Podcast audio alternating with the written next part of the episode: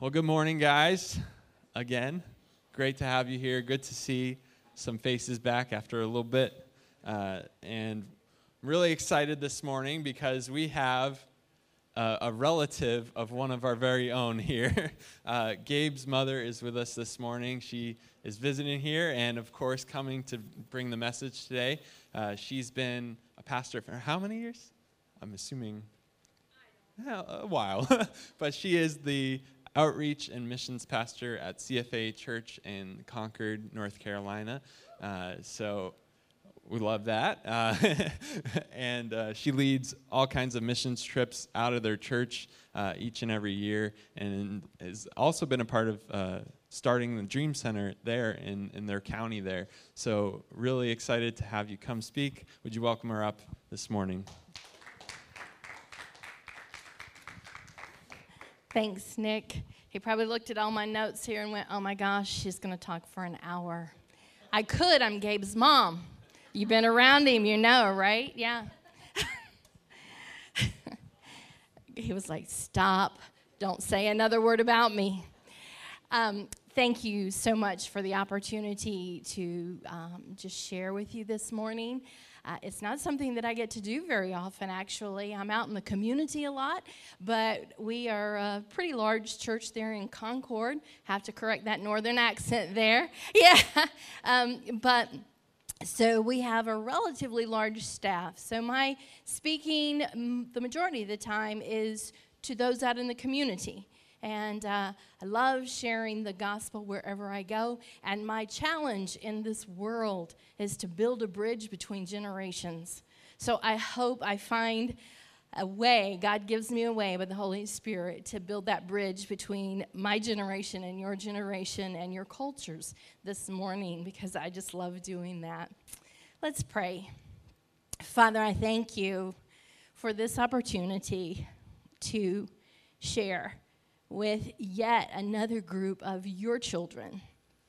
I look around at all the diversity here, all the diversity in this city and that just has to be a picture of what heaven will look like. And I'm just honored to be able to touch it just a little bit this morning, to tap into it just a little bit this week, just to understand that there is unity among us even when we don't see it. Father, I just pray by the power of the Spirit that you will continue to use my words um, just to invade this atmosphere with the Holy Spirit. In Jesus' name I pray. Amen. All right, well, I'm Southern. You can tell I'm Southern. I'm proud of my Southern roots. I was born in Augusta, Georgia. Um, so if my uh, dialect is a little different, there you go. All right, we found a brother. I built a bridge right there. I connected. Before you know it, I'm going to have little bridges all over the place. Um, Gabe calls me old. I'm not. He does it because it's my son. I wanted to title this message today, and uh, you'll know if I could turn back time. Of course, Gabe's first comment to me was, Are you going to sing the Cher song? I said, No, but I am going to talk about her about this long. Um, actually, in 1999 was when Cher recorded that song. How many of you in here know Cher? There's every generation. That's a multi generational icon, is Cher. She can't dance too much now, but she still sings. She's got it going on with the vocals. But she's not the first person to ever record a song called If I Could Turn Back Time. The first song I could actually locate that was uh, had those lyrics in it and was titled that was in 1960. Um, someone you may not know is a country music recording artist, um, Faron Young and he recorded that in 1960. But there's also recording artists like Rod Stewart, Bon Jovi, the Backstreet Boys, Tina Turner, Kelly Clarkson, Roosevelt, William Fitzsimmons, and so many more have recorded a song about turning back time. Why do you think that is? Why is it that so many people would want to sing about turning back time? Is it because of love lost? Because many of them tend to be these heartachy, breaky songs. But is it because we just wish we could change something that we had done before that maybe we regret? We want to make some wrongs right. We're wanting to correct some bad choices. The list could go on and on and on. And today, we want to look at if we could turn back time or do we really want to? So when they asked me to speak to you today, um, we, I was told that you had, had been doing a Bible study on Joshua. I was given five chapters to speak on in 30 minutes. All right, I don't know how that's going to go, but I'm going to do my best. Jackie mentioned it this morning. You've been talking about the promises of God in Joshua. And so we'll tap on that this morning, but I want to break it down because I'm also a professor.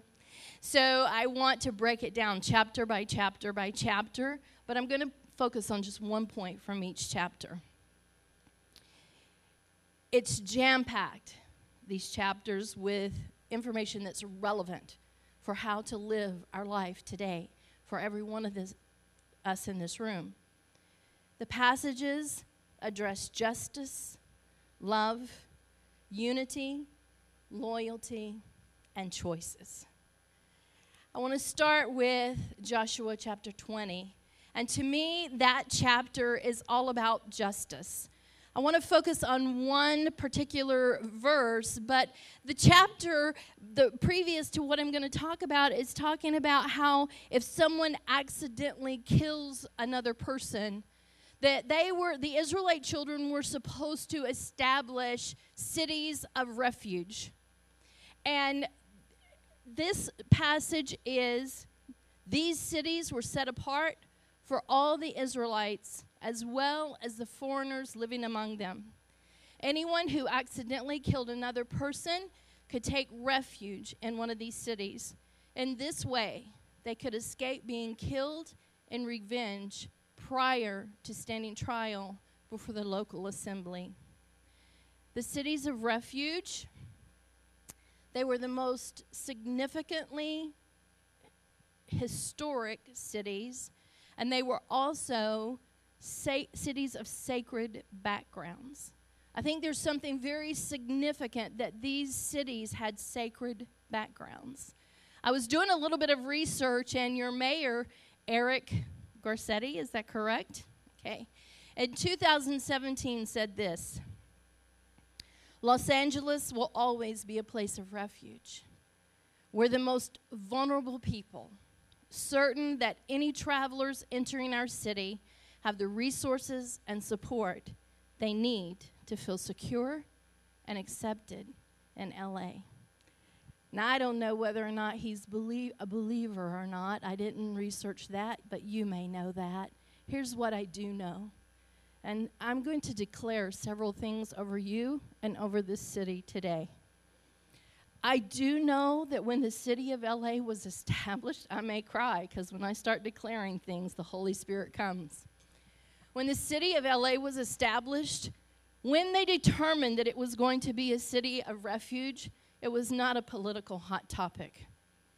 It was because someone was leading this city who knew somehow these passages in the Word of God. And this city was established to be a city of refuge.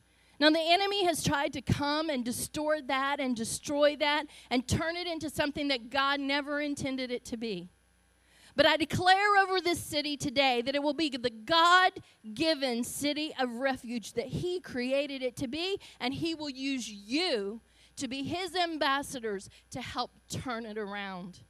And you're looking, how can that be? We're just a remnant of believers. God is known for doing the miraculous through a remnant of believers. This city belongs to God. He created it as such, the very foundation of it. I was telling Gabe the other day, I said, this city has a prophetic, a prophetic anointing on it. Hollywood has a prophetic anointing on it. You would not believe the number of movies that come out of Hollywood that have been written and produced by people who are non believers, but the Holy Spirit has used those movies to transform the lives of other people.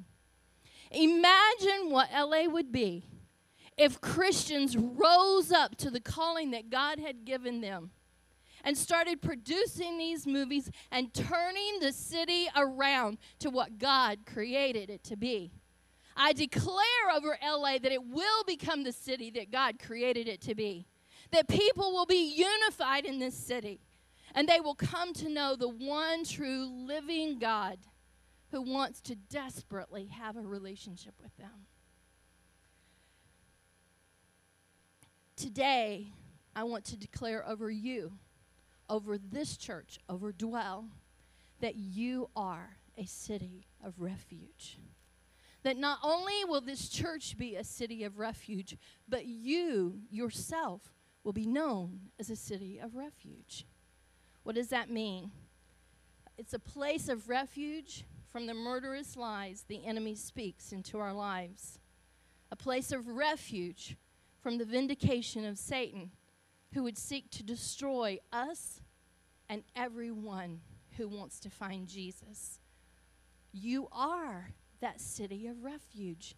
You are that person that others who don't know Jesus can come to and find that safety and place of refuge that they're desperately looking for. You are a city of refuge.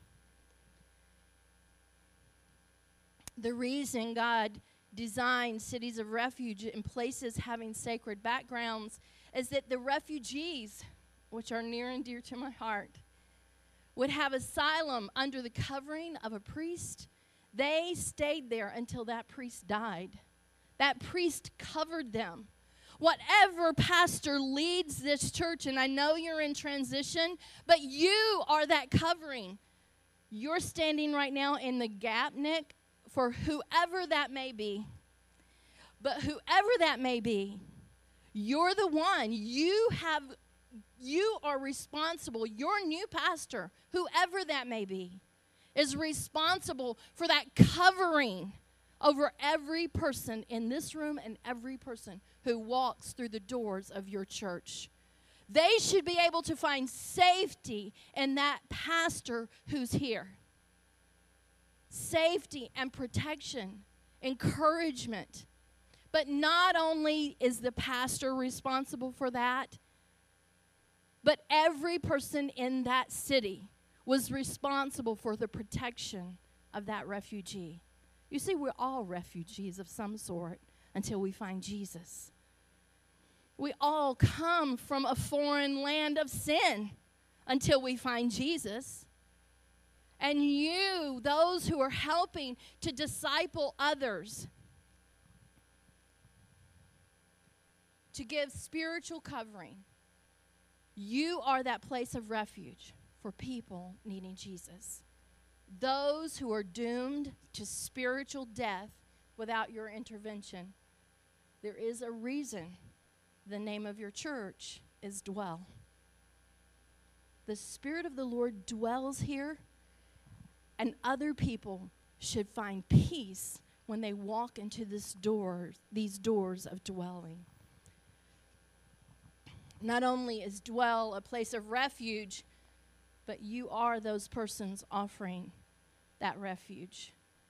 When Jesus is in you and the Holy Spirit fills you, you become a place of peace wherever you step your feet you do realize, and I may go off a little bit here because there are some things that I always lean into. God tells us that wherever we step is ground that we are taking for Him. Wherever your feet hit the ground, you are taking ground for Jesus. I don't know if you think about it or not. But if you are actively aware of that, can you imagine, God, I'm taking it for you. I'm taking it for you. I'm taking it for you. You would be shocked at the difference that that will make, not only for dwell, but for the kingdom of God. You are claiming peace Everywhere you go, you are a place of refuge. People see the promises of God fulfilled in you, and they're hungry for what you have. Joshua 21. So, how'd you like that chapter, right? Joshua 20. I thought it was pretty cool. I don't know. All right, Joshua 21. So, the theme for me in Joshua 21 was love. The love of God fulfilled. Here's where we read about God fulfilling all his promises that he made to the Israelites over all the years and he fulfilled them. He had started dividing up the land, he had started giving the, the tribes their land, and here's where his promises were complete. Verse 20, chapter 21. Verse 45 says, Not a single one of the good promises the Lord had given to the family of Israel was left unfulfilled. Let me go back. Not a single one of the promises that the Lord had given to the family of Israel was left unfulfilled. Everything he had spoken came true. So, what was the promise? If we go back to verse 43, here are the promises. The Lord gave Israel all the land he had sworn to give their ancestors. They took possession of it and settled there. God has given you this land his promise will be fulfilled in you. His promise will be fulfilled and dwell. The enemy would like nothing better to do than to tell you it's not going to happen. It's not going to happen, but I'm here to tell you God's promises are true. If He promised you this land, then this land is yours. They took possession, and the Lord gave them rest. So that was part of his promise. We don't need to worry about tomorrow. We don't need to worry about next month, next year. God, the omnipresent God, is already in your future, preparing the way for what you're getting ready to step into. He's already there. So there's no need for you to worry about it. He's been making the way for you. So he promised them land, he promised them rest, and he said that none of their enemies could stand against them. Lean into those words. Your enemies have no power over you. Who are your enemies? Who are your enemies? It's not people. People are not your enemies. Remember when Jesus looked at Peter and said, Get behind me, Satan? He loved Peter. Peter was one of his beloved not he's not John, we know that, but Jesus loved Peter. And yet he was able to look beyond the person and see the enemy trying to use his beloved friend against him. We must realize that our enemies are not the people around us. Our enemy is Satan. He's already been defeated. And we have to remember that. So the promises were the land, promises was rest. How many of you need rest? I need rest. So if I'm not worrying about tomorrow, I've got rest. Do you understand? Because most of our stress comes from worry. But if we realize He's already done it, we can rest. And then He promised that none of their enemies would stand against them for the Lord helped conquer them. So again, not a single one of the good promises the Lord had given the family of Israel was left unfilled. Everything, everything he spoke came to pass. Today, I declare over you not only, so let me back up a minute. So, part of Israel had been given land here on the western side of the Jordan. And then the remainder, and it was just a few of the tribes that went to the western side of the Jordan, and this is significant. And then the others remained on the east. But the Lord now told them once this scripture had, had, once his promises had been fulfilled, he said, Now it's time for you to go home. It's time for you to go back home on the west. It's time for you to go back home on the east. So they started moving toward that. I declare over you that you are a place of rest, you are a home to those who are desperately searching for it. This is not an inheritance, this is a promise of God, a dwelling place. So I want to move forward then to Joshua 22. And that chapter to me speaks of unity. So, what happened now was those on the west were leaving, and as they're right before they cross over the Jordan, they build an altar. And all of a sudden, all sorts of division starts happening. Because technically, the altar was in the temple. So all of the Israelites on the eastern part of the, the Jordan came running out and they were saying, How dare you build this altar? What are you trying to do? You know, why are you setting up a tabernacle of your own? And all sorts of division, just crazy division, started among the tribes. It didn't make sense. They had won all these battles, God had fulfilled all his promises, and now there was this division, this crazy, stupid division. And the ones on the west were like, no, no, no, no, no. We're just setting up a memorial. It's called a standing stone. We're setting this up so that gen- generations beyond us will remember that we were part, we're part of Israel. Standing stones are, come on in. Standing stones are rocks forming a rock that was there in the area, and they would put um, like a concrete covering over it that they could inscribe on it.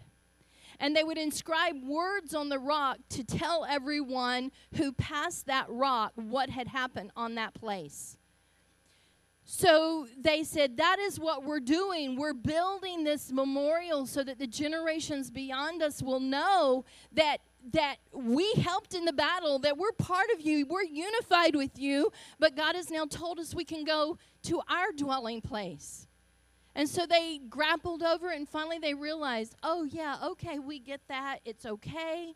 Move on. Move on. We bless you as you go there's always going to be someone who leaves. But if we're in unity, if we understand the perception of others, if we just communicate with one another and try to get just a different pers- perspective on, on why the God, they feel like God is leading them somewhere, then we bring it back together and go, oh, it's okay. I bless you as you go. I bless you as you go. That's what they needed to do. I um,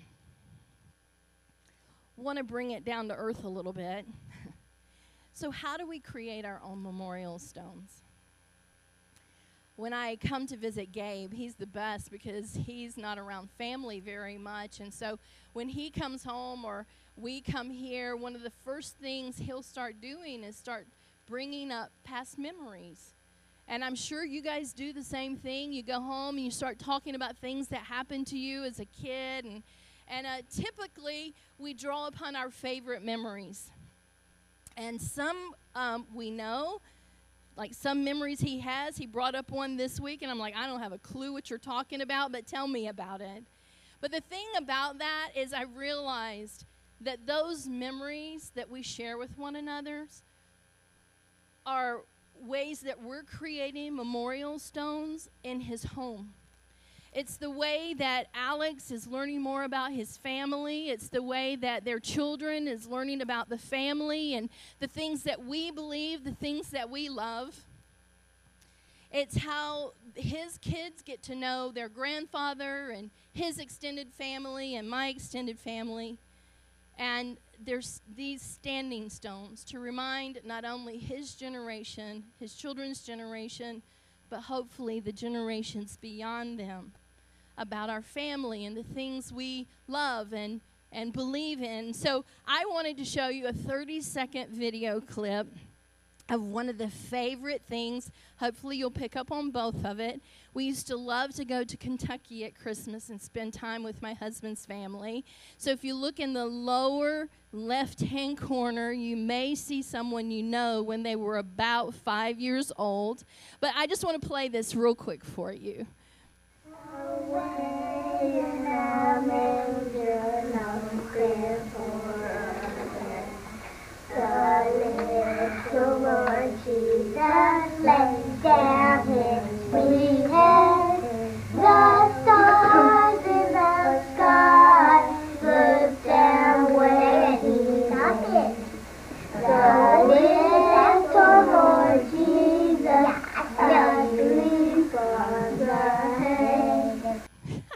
going to end it right there. You can't take much more than that. That's our that's our memorial stone. But here's two things that we are co- constantly reminded of when we see that. How much we loved the Christmas holidays with family and how much we loved Jesus and taught our kids about Jesus. From the time they were little, Gabe started singing it and then you saw him sit down. He took his rest right then. Oh my goodness, but he looked his kids looked so much like him. I, I would love to tell you more and more and more stories. My husband always talked, they even to this day talk about great aunts, great uncles, and I'm like, I don't know who these people are, but I feel like I do because I'm hearing them talk about their memories, their memorial stones that they're setting up. My great grandmother on my mom's side of the family grew up in a time where there were horses and Indians. They lived in Charlotte, North Carolina, and as she got older, she started having hallucinations about horses and Indians circling her house, getting ready to attack. But see, they weren't hallucinations, they were memories from what happened to her as a child. When I began to hear stories like that, all of a sudden, time shortens because I'm like, that was my great grandmother who lived like that. That, that my great great mother was a Cherokee Indian on my grandfather's side. And all of a sudden, this time lapse just is shortened. This it, it's just crazy, but I feel like I was right there, part of it. But praise God, I didn't have to be because I probably been been shot with an arrow, you know. But it's just I. I don't know how to describe it, but I, I've gone back in time, but I haven't. I've taken those memory stones and, and used them for today to, to be proud of who God has created me to be. And how can I take even my great great grandmother who was an Indian, how can I take that fighting spirit that God instilled in that culture and use it for today? He didn't, that is part of my past, but He intends for me to use it now in my future and in my present. What memorial stones are you leaving in your family? Does your family know you love Jesus? How are you setting up traditions for them to remember that you love Jesus? Do you have family prayer? Do you have mealtime prayer? My mother used to pray with me before I'd go to bed every night. Now I lay me down to sleep. I pray the Lord my soul to keep. If I should die before I wake, this is as a kid. If I should die before I wake, I pray the Lord my soul to take. I did not do that with my kids. I mean, they'd have no memory of that because that's a creepy memory to me. But what it did have effect on is my prayer life. I knew that I could turn to God in everything. The enemy will always try to create disunity. I'm trying to hurry here. I got six more pages now. I'm sorry.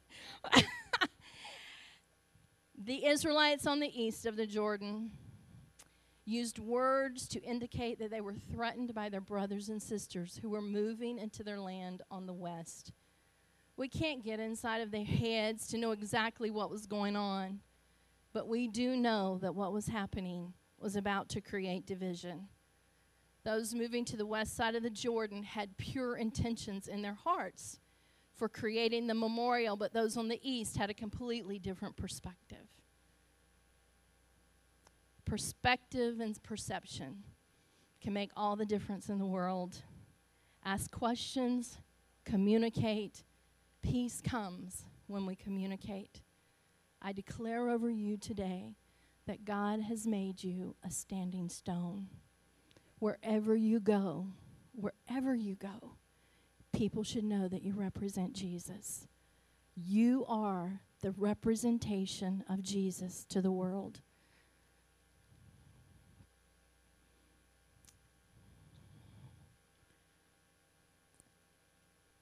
Going to move forward and combine chapters 23 and 24.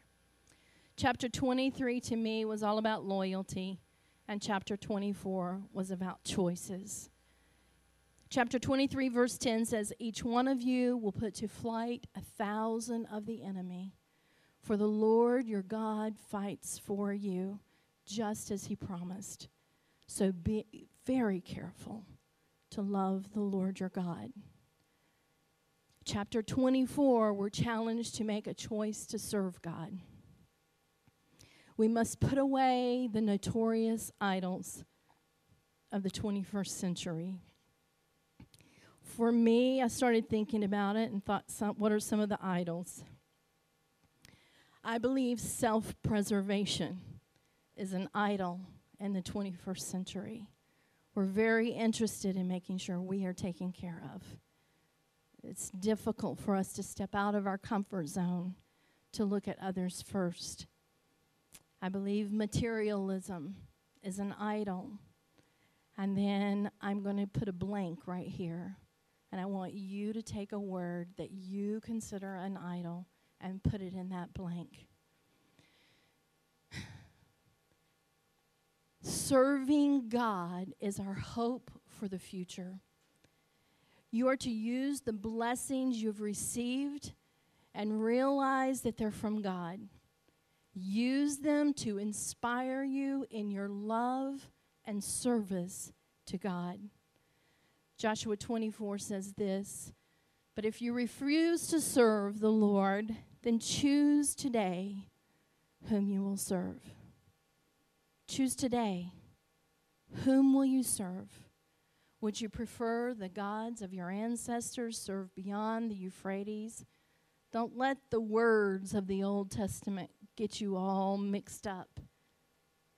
That's not what this is about. Our relationship with God makes these words relevant for us today. What gods are you going to serve? Or are you going to serve the Lord who brought you out of bondage? So we are to love the Lord our God. We are to serve the Lord our God.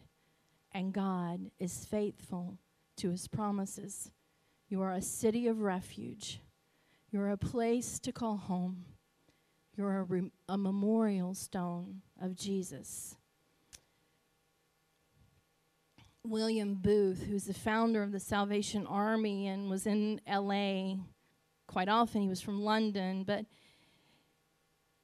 he founded the Salvation Army to minister to the poor. He said this While women weep as they do now, I'll fight. While children go hungry as they do now, I'll fight. While men go to prison in and out, in and out as they do now, I'll fight. While there is a drunkard left, while there is a poor lost girl on the streets, while there remains one dark soul without the light of God, I'll fight. I'll fight to the very end.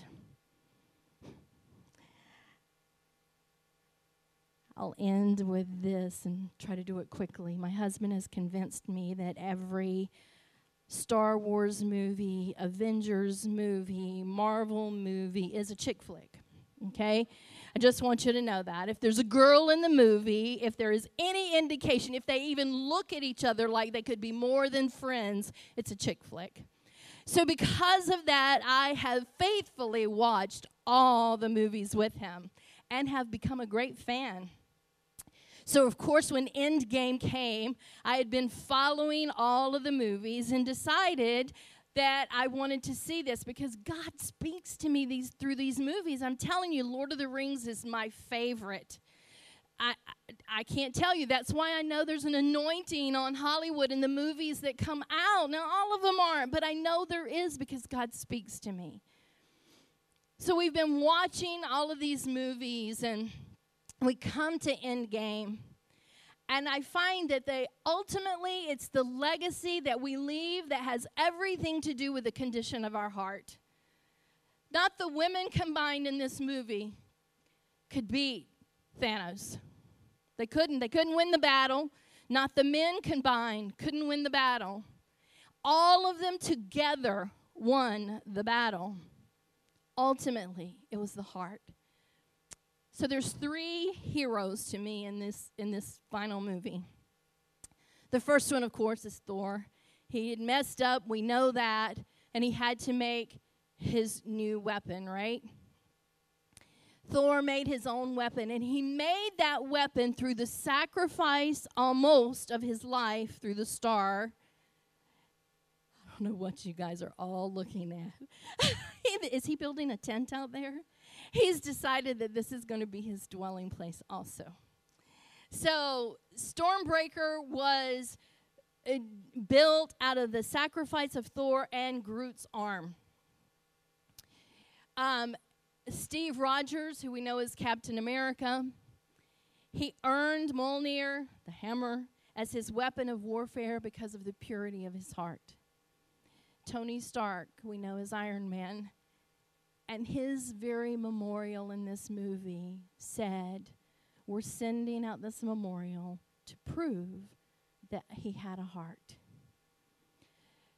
The choices we make are an indicator of where our heart is. You too have war- weapons of warfare. You have spiritual gifts. But if they are not being used for kingdom advancement through prayer, witnessing, discipleship, and humility, all for the purpose of serving God, you are no more than a clanging gong. How are you using what God has given you? How are you serving God? How many people have you spoken to about Jesus today? This week? This month? This year. I'm here to tell you that God divinely places a person in your life every day for you to tell about His love for them. He loved them so much that He sent His Son Jesus to shed His blood so that they could have a relationship with Him. How many people have you invited to church? How are you becoming that memorial stone God has turned you into? Do we desire to turn back time for a do over? Here's the beauty of God's love His grace and mercy is so thick for you that every morning there's a new do over. Every morning. So you don't have to go back into time. You don't have to turn back time, but you can make a determination that today is going to be a new day for you and your walk with the Lord because of what He's empowered you to do and who He's empowered you to be. You have a choice to make.